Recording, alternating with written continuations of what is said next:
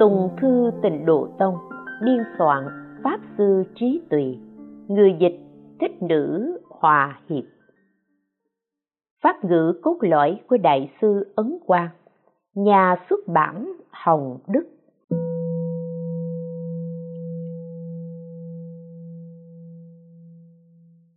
Chương 8 Nói về hành nghi của cá nhân. Một La Mã tự hành thành đức. Một, không bàn danh lợi tâm cầu danh của tôi thật vô cùng lạc lẽo. Tôi là người tuyệt đối chẳng mong lưu lại hư danh để làm dơ tai mắt của người khác. Chỉ mong mỏi lúc lâm chung, nương từ lực phật được vãng sanh, thế là đã mãn nguyện rồi. Còn như những việc tôi đã trải qua thì có gì đáng để viết thành bản thảo đâu? Chứ thuật cũng không có. Văn sao là do sau khi từ úy như đem in. Tùy thuận nhân tình nên để cho lưu bố. Năm dân quốc thứ 15 1926 Trung Hoa Thư Cục in bản tăng quản văn sao hoàn chỉnh. Từ bản này về sau, thì tùy tiện trả lời thư chứ không lưu lại bản gốc. Những người ngang hàng với tôi đã qua đời hết rồi. Triệu sĩ anh là hàng hậu bối, nghe được tin đồn mà làm kệ, một mảnh trăng sáng chiếu chính cõi, chứ chẳng phải do tôi viết. Tôi là người không kiêu mạng cũng không nịnh nọt nhìn tất cả người có thể thế lực hay không có thế lực cũng như nhau.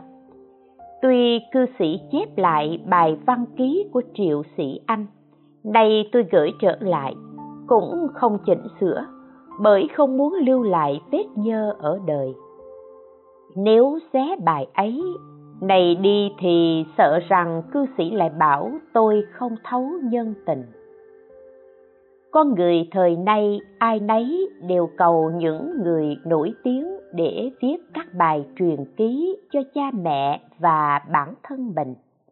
Mong lưu lại tên tuổi cho đời sau.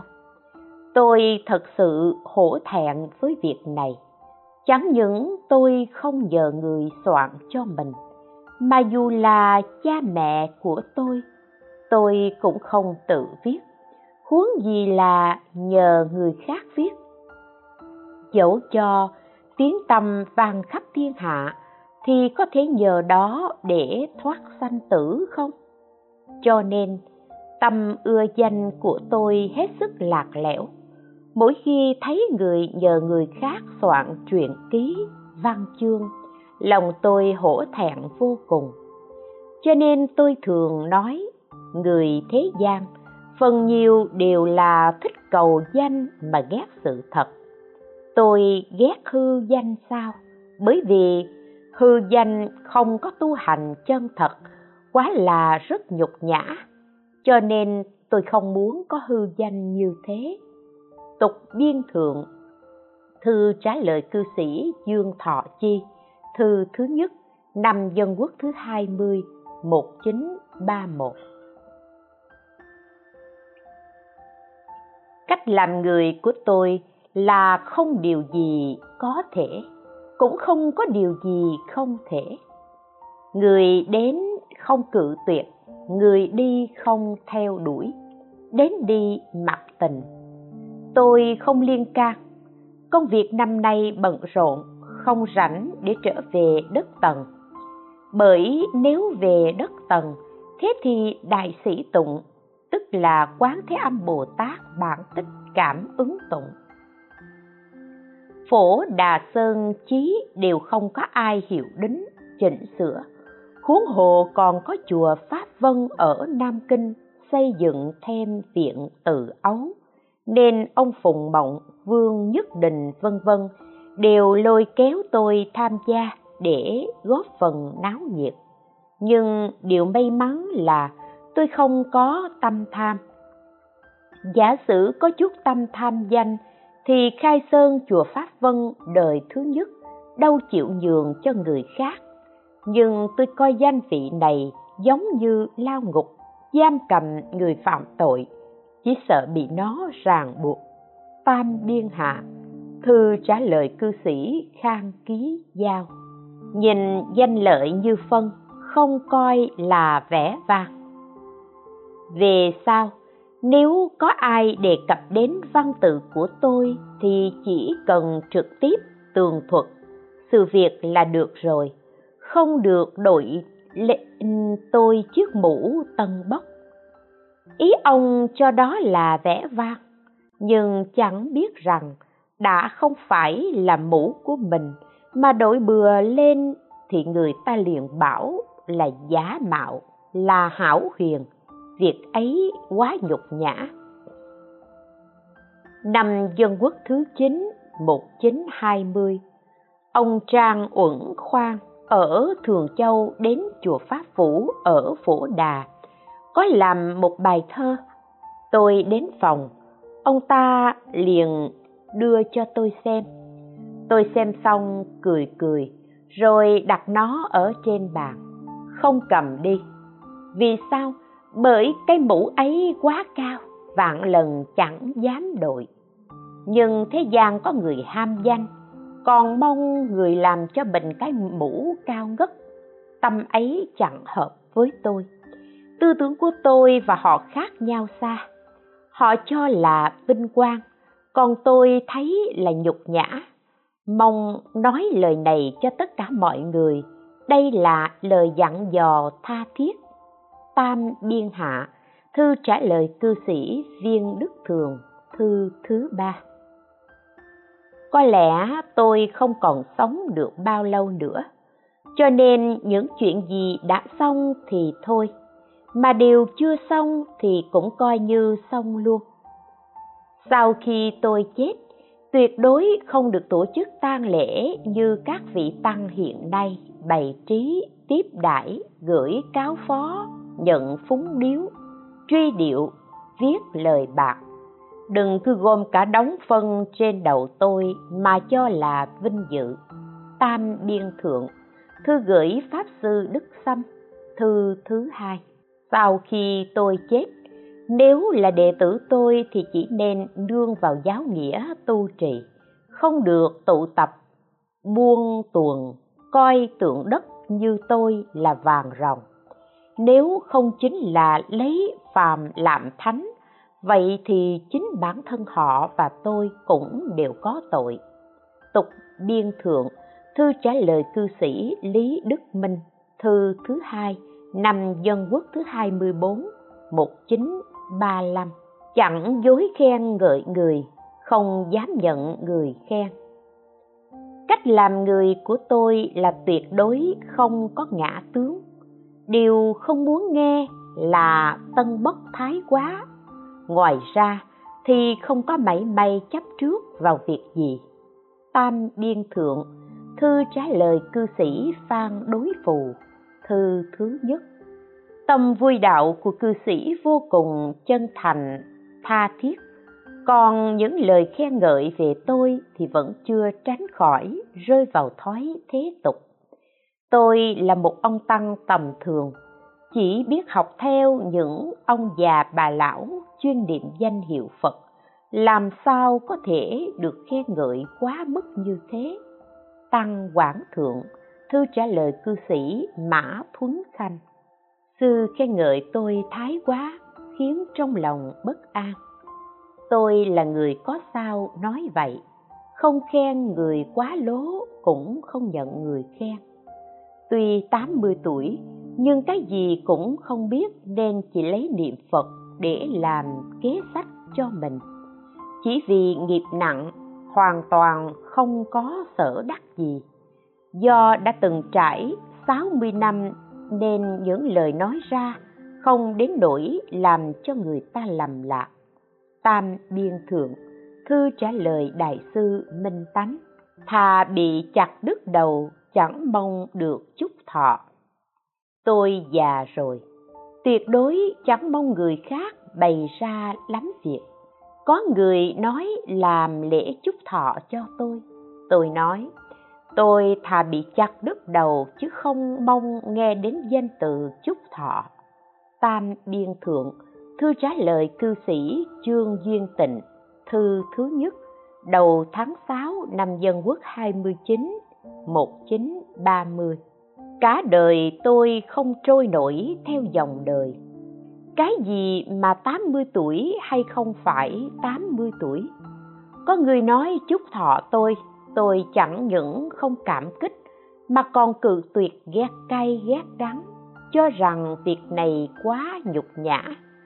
Ông chớ nói việc này với tôi. Nếu ai nói chúc thọ với tôi thì xem tôi là người chạy theo thói đời. Tam biên thượng, thư trả lời cư sĩ nghiêm bá phóng, thư thứ hai. Không tham gia nhóm hội thực hành theo ý mình. Cả đời tôi chẳng tham gia vào nhóm hội, chỉ tự thực hành theo ý chí mình. Lúc ở phổ đà, ban đầu thường trụ, thỉnh ăn cơm thì cũng đi một bữa trai phạn mà những ba tiếng đồng hồ cảm giác vô cùng chán ngán liền không đi dự trai phạn nữa. Như vậy cũng đã hơn 20 năm rồi. Việc lần này là cá nhân hết lòng. Nếu làm như bình thường thỉnh pháp sư giảng kinh thì hoàn toàn không thích hợp. Trong quy định đã thức, tuy tôi không thể theo đại chúng nhưng vẫn cần phải tuân thủ quy củ. Bất luận là ai cũng nhất quyết không gặp. Nếu gặp một người thì không phải sẽ phiền toái đến chết sao? Năm dân quốc thứ 10 1921 tôi đến dự Phật thất ở chùa Thường Tịch Quang thuộc Hàng Châu. Những người trong coi hoàn toàn không biết điều lệ để người ta kéo đến liên tiếp chào hỏi hai ngày, miệng mỏi nhừ. Lần này rút kinh nghiệm, cố nhiên phải nói rõ trước. Lúc tôi đi có dẫn theo một vị thị giả, nên những việc ăn uống đều do vị này lo liệu. Ngày ba bữa, sáng, trưa, chiều, tôi ăn riêng trong phòng. Bữa sáng, chỉ dùng một món cháo hoặc màn thầu hay bánh bữa trưa thì một chén rau, bốn cái màn thầu. Bữa tối thì một chén bột lớn. Qua loa cho xong, mấy mươi năm nay tôi ăn cơm không để sót lại thức ăn, cho nên chỉ cần một chén là đủ. Ăn xong, lấy mặn thầu phét sạch dầu trong chén, quyết chẳng thể nói ăn xong thì phải chừa lại đôi chút ngoài ra, thì một chút xíu để tâm khác cũng không dùng đến. Phật thất viên mãn, tôi cũng không dùng trai. Dù tổ chức trong pháp hội, nhưng tôi cũng không ăn cùng, vì không có tinh thần để bãi tôi. Ngày hôm sau, phật thất viên mãn thì liền trở về tô châu, cũng không cho ai đưa tiễn. Tiễn đến ngoài cửa thì dừng chân. Nếu còn tiễn nữa, thì trở thành thói khách khí như ở thế gian. Chẳng phải quy củ của pháp hội của hộ quốc tiêu tai.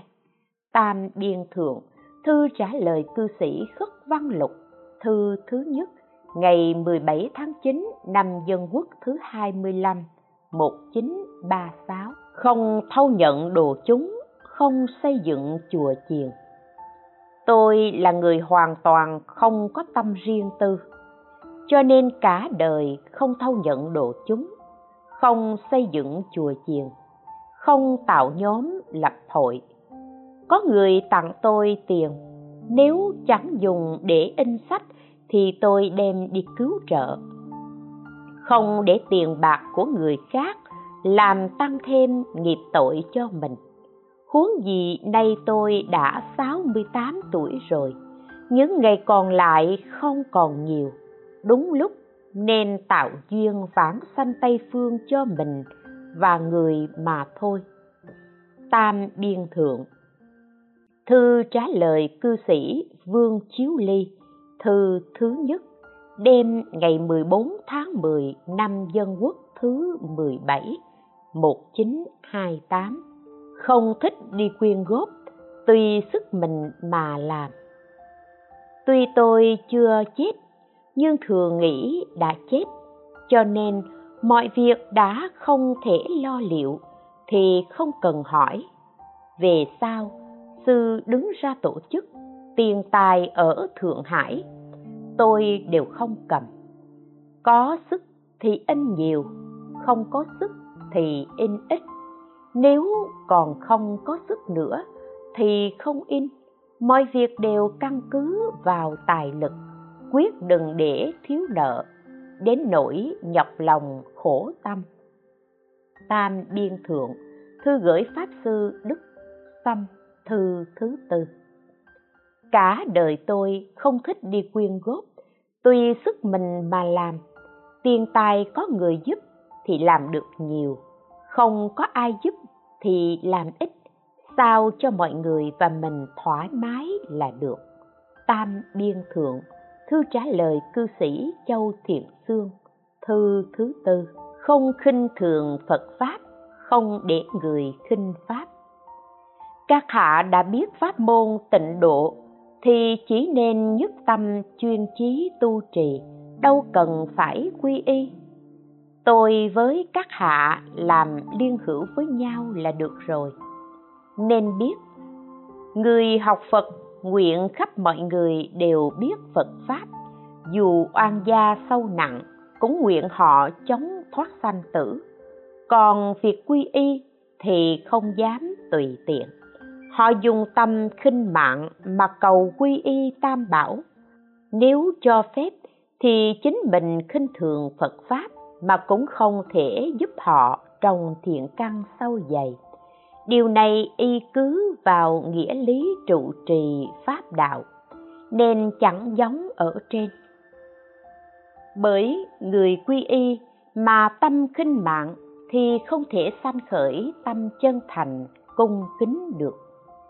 Ở thế gian, người học một tài năng, một tài nghệ ngay cả nghề bình thường như hớt tóc, chữa chân còn cần phải lạy sư phụ. Ba bái chính lạy, huống gì quy y tam bảo, phật pháp tăng, để mong giải thoát sanh tử, siêu phàm nhập thánh. Mà hoàn toàn chẳng chịu nói một lời khiêm hạ hay sao? Ngay cả một lời khiêm cung khách sáo còn không chịu nói mà chỉ dùng hai chữ thần mến qua loa cho xong việc. Tuy tôi tầm thường ngu dốt, nhưng đâu dám tự khinh. Cho nên mong các hạ chỉ cần dốc lòng tu trì, không phải quy y nữa. Tam biên thượng, thư trả lời cư sĩ la tĩnh ngô, thư thứ nhất. Tôi là người thẳng thắn nếu có người gửi thư đến hỏi phật pháp, bất luận là họ cao ngạo như thế nào, tôi đều trả lời họ. Chỉ có người cần cầu quy y, nếu không dùng lời nói khiêm cung, thì hoặc là tôi sẽ khéo léo chối từ, hoặc nói thẳng thắn thái độ ấy không hợp lẽ để từ chối. Trong lá thư hồi tháng giêng tôi nhớ ông cũng đề hai chữ thân mến. Tôi đã nói nguyên do, vì chẳng dám khinh thường phật pháp, cũng không dám để người khinh thường pháp. Quy y chẳng phải chỉ quy y với một mình tôi, mà quy y là quy y tam bảo phật pháp tăng. Nay đọc thư ông, cũng có thể nói là chí thành khẩn thiết hết mực nhưng dưới chỗ ký tên vẫn là thân mến nhưng đây do lòng chí thành của ông nên tôi phá lệ tam biên thượng thư trả lời cư sĩ La Tịnh Ngô, thư thứ hai. Tuổi trẻ không tu học, về già chẳng biết gì.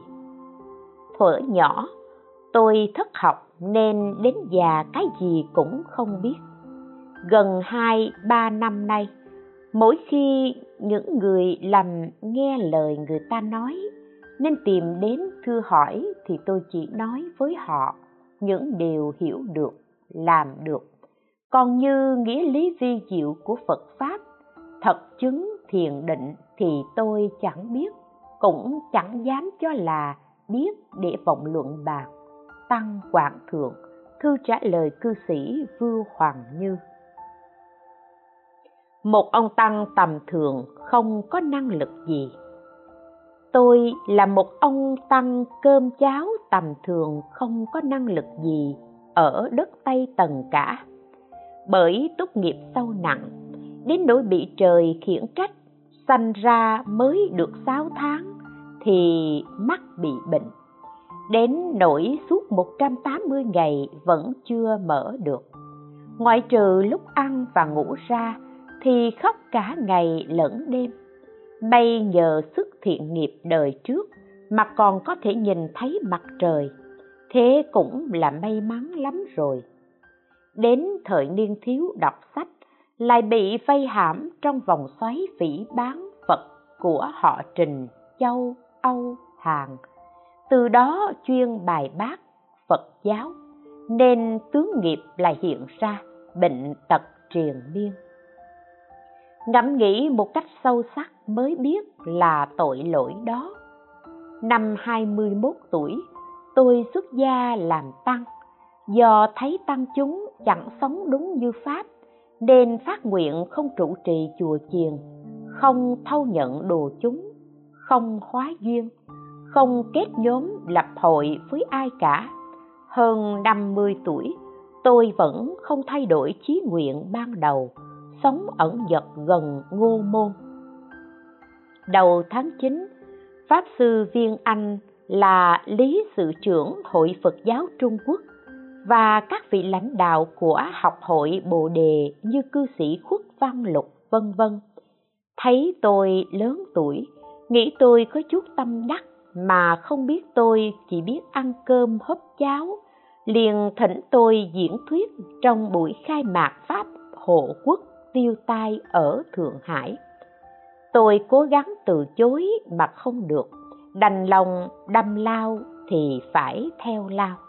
Tục biên thượng, Pháp ngữ Pháp hội hộ quốc tiêu tai ở Thượng Hải, năm dân quốc thứ 25, 1936.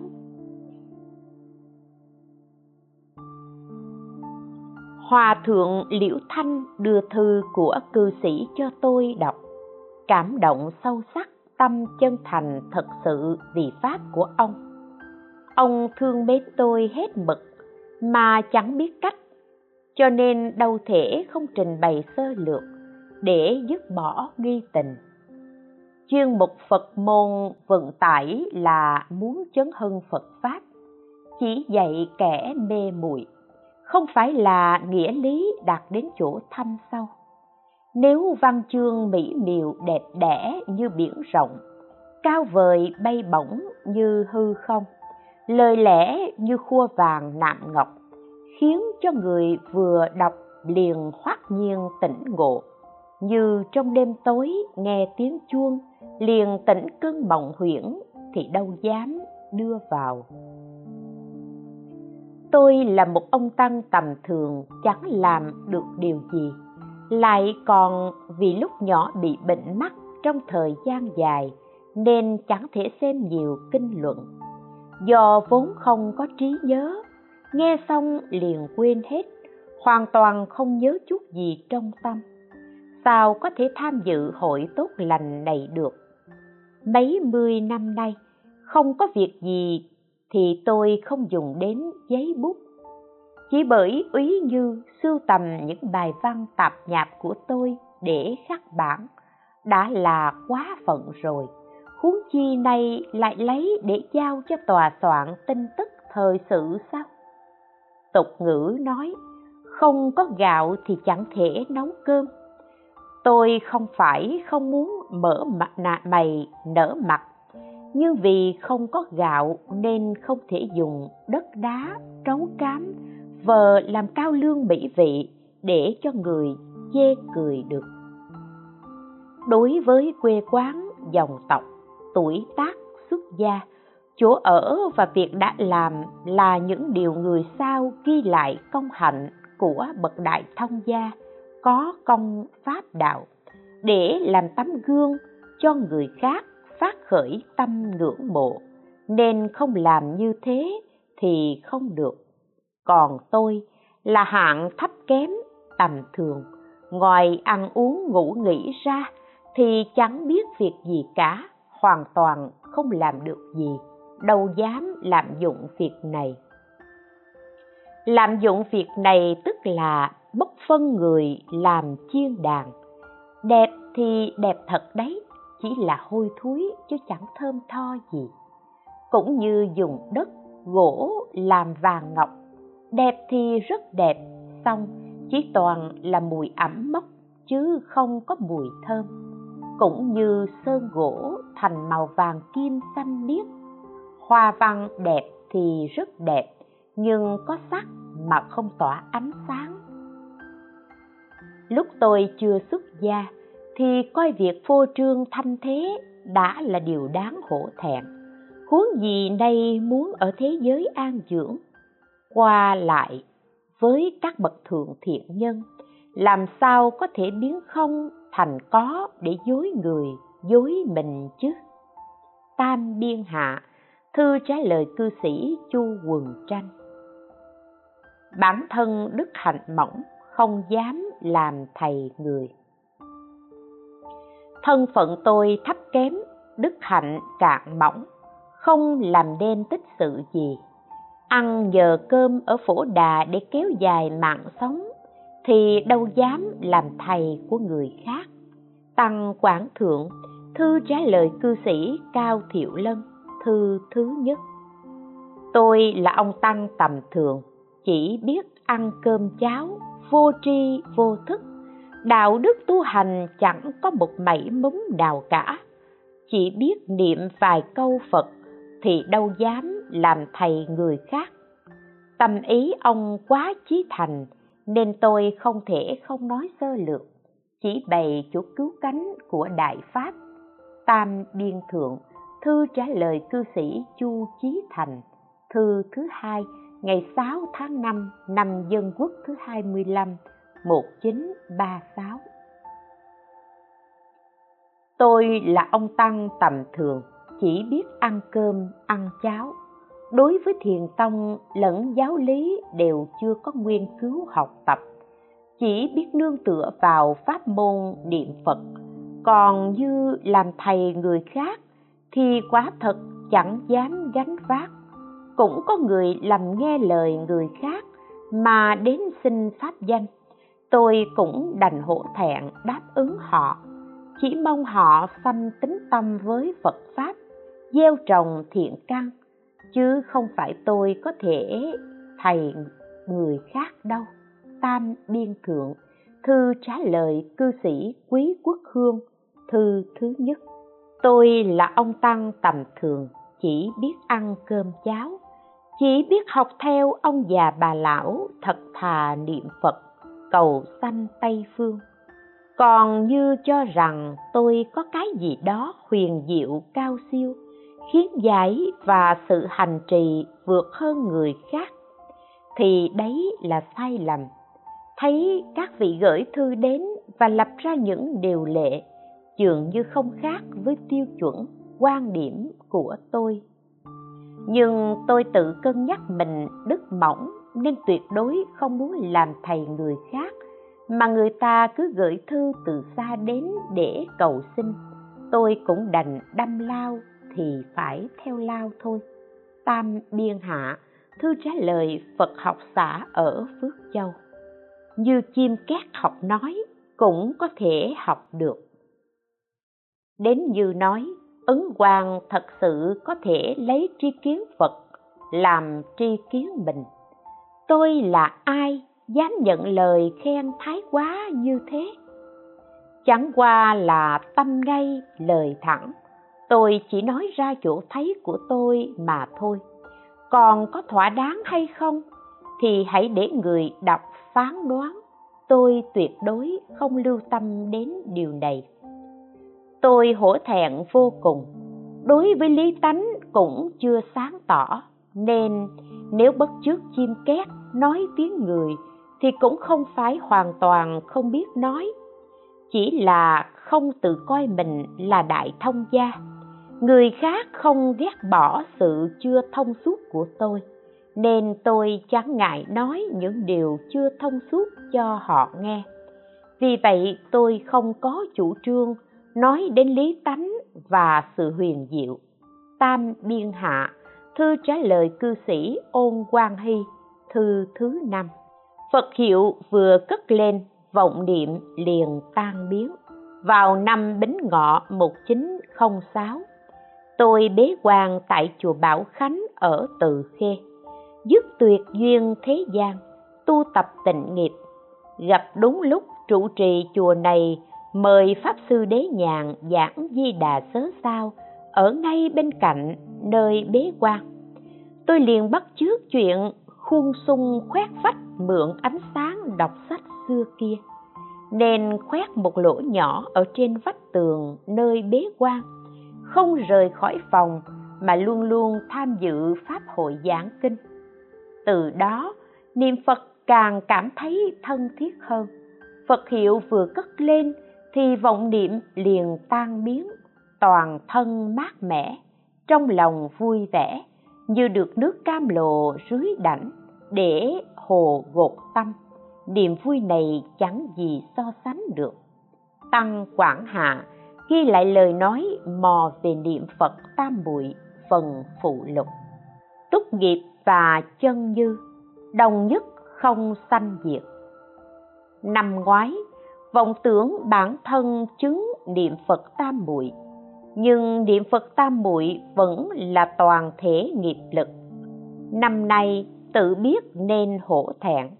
Từ ngày 15 tháng 9 tôi sẽ bắt đầu đã thất đến cuối tháng 2 mùa xuân năm mới mới ra thất tôi không dám kỳ vọng chứng đắc gì, nhưng chỉ mong sám hối túc nghiệp, cho được thanh tịnh hoàn toàn.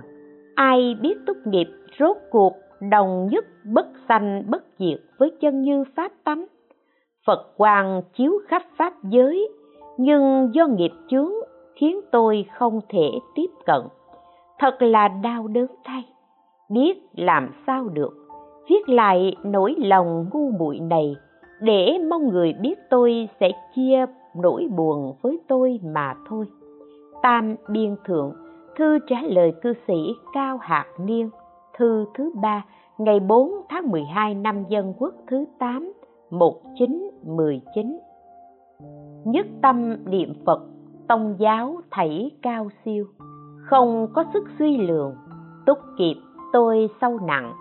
Sanh ra mới được 6 tháng liền bị bệnh mắt từ đó 180 ngày chưa một lần mở mắt được. Ngoài lúc ăn uống ngủ nghỉ thì khóc suốt cả ngày đêm đợi sau khi lành bệnh vẫn còn may mắn thấy được mặt trời. Đến lúc đi học lại trúng phải tà kiến độc hại của hàng vũ, âu dương tu nhị trình. Trình hạo, trình di. Chu hy rất nặng. May mà tôi không có tài khoa như những người này, bằng không thì phải nhận quả báo đọa lạc vào địa ngục ngay khi còn sống rồi. Về sau, tôi biết kiến giải của họ sai lầm, nhân đó liền xuất gia tu hành bậc cửa của thiền tông và giáo môn đều rất cao siêu. Tôi không có sức để suy lường. Chỉ nương vào nguyện lực từ bi của phật vãng sanh tây phương. Tam biên thượng, thư trả lời cư sĩ hóa phàm. Thuở nhỏ tôi thất học, lớn lên không biết gì. Ngưỡng cửa của thiền tông và giáo tông quá cao siêu. Tôi đều không thể tiến vào được tôi chỉ có thể nương vào pháp môn tịnh độ để bổ khuyết sự thiếu sót của căn cơ mình mà thôi. Đại đạo của tịnh độ quyết chí vân làm theo. Lý sâu tông giáo chẳng sức nguyên cứu. Đại đạo tịnh độ quyết chí vân làm. Tục biên thượng, lời tựa bán in bộ tục biên đệ là hạng căn tánh xiển đề xuất gia. Tự thẹn căn tánh tầm thường hạ liệt, nghiệp tội sâu nặng. Cho nên đối với hai pháp thiền tông và giáo tông, hoàn toàn không dám vọng tưởng tu học. Chỉ đặc biệt, có tính tâm đối với pháp môn nương nguyện lực từ bi của phật mà được đới nghiệp vãng sanh, tăng quảng thượng thư gửi hòa thượng thế an ở chùa đại hưng thiện. Tôi là ông tăng chỉ biết ăn cơm cháo đối với tông môn và giáo môn đều không biết gì. Tự thẹn căn tánh thấp kém hạ liệt, chỉ chuyên nương vào pháp môn tịnh độ mà thôi. Tam biên thượng, thư trả lời cư sĩ trần sĩ mục, thư thứ nhất, ngày 21 tháng giêng năm giáp tý tự lượng sức lực mình không đổi pháp theo người. Tôi liền thay đổi vọng tâm ngày trước, xuất gia làm tăng, tự lượng sức mình, biết rằng nếu không nương vào sức hàng thể vĩ đại của phật a di đà chuyên tu pháp môn tịnh độ, thì chắc chắn đời này khó ra khỏi sanh tử. Từ đó về sau, trong tâm khảm tôi chỉ có nhớ niệm phật a di đà chỉ có cầu sanh tịnh độ cực lạc. Dầu xuất gia đã nhiều năm đến đây cũng nhiều lần giảng nói kinh luận, trải qua bao lần tham vấn với bậc thầy của thiền tông. Nhưng chẳng qua chỉ là muốn thấu triệt nghĩa lý rốt ráo của pháp môn tịnh độ, để làm tư lương vãng sanh thượng phẩm ở thế giới cực lạc mà thôi. Chỉ tiếc thân thể tôi yếu kém, tu hành khó dũng mãnh, tinh tấn. Nhưng tính tâm và nguyện lực cầu sanh tây phương của tôi rất vững chắc. Chẳng những pháp sư thiền môn ở thế gian không thể lay chuyển được tính nguyện niệm phật, chí hướng cầu sanh cực lạc của tôi, mà dù chư phật hiện thân bảo tôi tu pháp khác, thì tôi cũng không trái với tâm nguyện ban đầu của mình, bỏ pháp môn tịnh độ này mà tu pháp môn khác. Tăng quảng thượng. Tịnh độ quyết nghi luận. Năm 21 tuổi thì giá từ người thân để xuất gia, cũng có thể gọi là phát tâm chân thành, lập hạnh dũng mãnh. Đến nay đã 53 tuổi rồi mà dù tông hay giáo cũng chẳng có chút thu hoạch gì. Thật cô phụ công ơn hai đấng thân sinh, luống uống làm phật tử. May mà gặp được pháp môn tịnh độ lúc xuất gia học kinh a di đà thì sanh khởi tính tâm. Quá thật, chưa được một vị thiện tri thức nào khai thị. Bởi những vị sư đương thời và các thiện tri thức đều chú trọng tham cứu những gì họ khai thị đều bài bác tịnh độ. Tôi suy lượng khả năng thực sự của mình, cho nên không bị người khác làm thay đổi.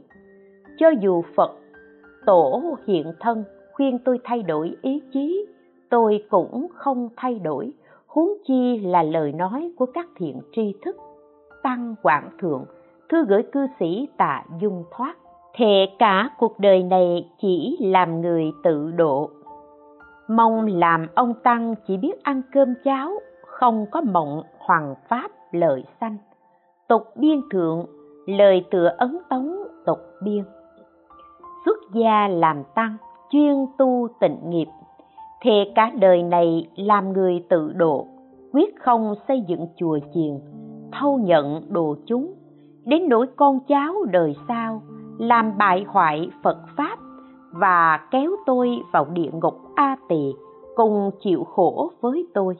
Tục biên hạ, lời tựa và đề từ cho gia ngôn lục, năm dân quốc thứ 16 1927 thệ nguyện Phật không xuông, chắc chắn không bỏ tôi. Tốt nghiệp tôi sâu nặng, dù xuất gia hơn 50 năm mà chỉ là hư danh, dự và hàng tăng chúng. Tất cả các pháp đều chẳng biết gì. Tuy tôi thường niệm phật nhưng vì nghiệp chướng sâu nặng, nên tâm chưa từng tương ưng với phật. Xong, tôi tin chắc thiện nguyện của phật a di đà không hư giả, nhất định sẽ không buông bỏ tôi. Cho nên chí nguyện của tôi không một ai làm lay chuyển được. Tục biên hạ, lời tựa sách khuyên tu pháp môn niệm Phật, năm dân quốc thứ 27 1938 Tâm như đứa bé thơ, chỉ chờ đến lúc chết. Năm nay tôi đã gần 70 tuổi, Tâm như đứa bé thơ không biết gì. Chỉ đợi lúc chết, Ngoài niệm Phật ra thì không muốn làm gì khác biên thượng Thư trả lời nhóm thiếu niên học Phật thuộc Hội học Phật ở Vô Tích, năm Dân Quốc thứ 23, 1931. Nay tôi đã già rồi, ngoài việc trì danh hiệu Phật thì không học Pháp nào nữa. Bởi cái chết sắp đến, sợ rằng học càng nhiều thì tâm thức càng khó thanh tịnh, hoặc đến nỗi không thể cảm ứng đạo giao với Phật. Thế thì một khi không được vãng sanh, sẽ vĩnh kiếp lưu chuyển lẽ nào không đáng lo sao? Tam biên thượng thư trả lời pháp sư hoàng Tam Tam thư thứ nhất. Chỉ có môn tịnh độ rất mong muốn trở về.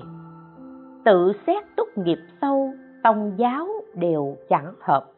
Chỉ nương vào phật lực mới thỏa lòng trong đời. Chuyên tâm tu tịnh nghiệp mong dự hội liên trì.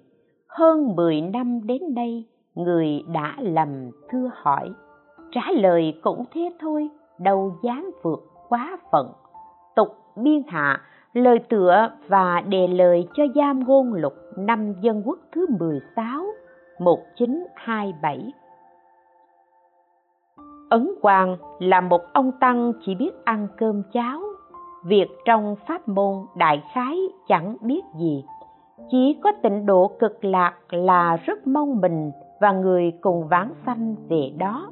Cho nên, hễ có người tăng kẻ tục đến thưa hỏi, thì tôi đều lấy việc vãng sanh tây phương để trả lời. Tăng quảng thượng, thư trả lời cư sĩ bao hữu vũ, thư thứ nhất. Đại nạn ngay trước mắt hoàn toàn không lo sợ lần này có lẽ xảy ra tai họa lớn, nhưng thực sự tôi không có ý định dời đi chỗ khác. Bởi già có bệnh, nên sợ lạnh, không muốn di dời. Đừng nói chi tôi không dời chuyển, ngay cả thầy đức xăm ông hứa chỉ tịnh cũng chẳng chuyển. Vì nếu tôi đi, chùa báo quốc sẽ bị bỏ hoang, không có người duy trì huống gì mấy chục vạn người ở tại tô châu đều ở lại lẽ nào tăng chúng ta lại sợ chết bỏ đi chẳng phải sẽ càng gây thêm nỗi kinh hoàng lớn cho người đất Tô Châu sao? Năm dân quốc thứ 21, 1932, Tô Châu cũng gặp nguy hiểm, người phần hết bảy phần bỏ đi, nhưng vẫn có người nhất quyết ở lại. Những người lánh nạn đều gặp nạn cướp. Còn người không lánh nạn lại an nhiên, không có hoạn nạn gì. Có mấy nơi gửi thư, mời tôi sang chỗ họ, tôi trả lời. Nếu gặp nguy hiểm hay bị trúng bom chết, còn hơn việc cứ sợ hãi bị cướp trên đường đi trong thời gian dài. Nếu lần này xảy ra chiến tranh, sẽ không chuyển chỗ để giữ mình chết là việc khó tránh khỏi của mọi người. Nếu chết trong cảnh rong ruổi, gian nan thì chẳng bằng an vui ở yên một chỗ mà chết. Hiện thời, chuyện ở hoàng hóa xã đều do tôi đảm nhiệm. Tùy phân tùy sức mà làm chẳng mong hóa duyên rộng rãi, khiến người ta chán ghét. Khởi lòng nghi rằng tôi tham tiền mong hãy yên tâm đừng nghĩ ngợi. Ba cõi không an chỉ có tây phương cực lạc là nơi nên dời về. Ngoài ra không một nơi nào khác đáng để dời về cả. Tam biên thượng thư trả lời cư sĩ tạ huệ lâm thư thứ 29 Pháp ngữ nhắc mình 70 năm rỗng không, tháng ngày chẳng còn nhiều, như tù đến pháp trường mỗi bước gần cái chết. Dứt sạch hết mọi chuyện, để chuyên tu tịnh độ, thấu hiểu lòng ngu thành mới thật là liên hữu. Tam biên hạ, kệ đề trên vách vách phòng bế quan ở chùa Báo Quốc Tô Châu, năm Dân Quốc thứ 24, 1935.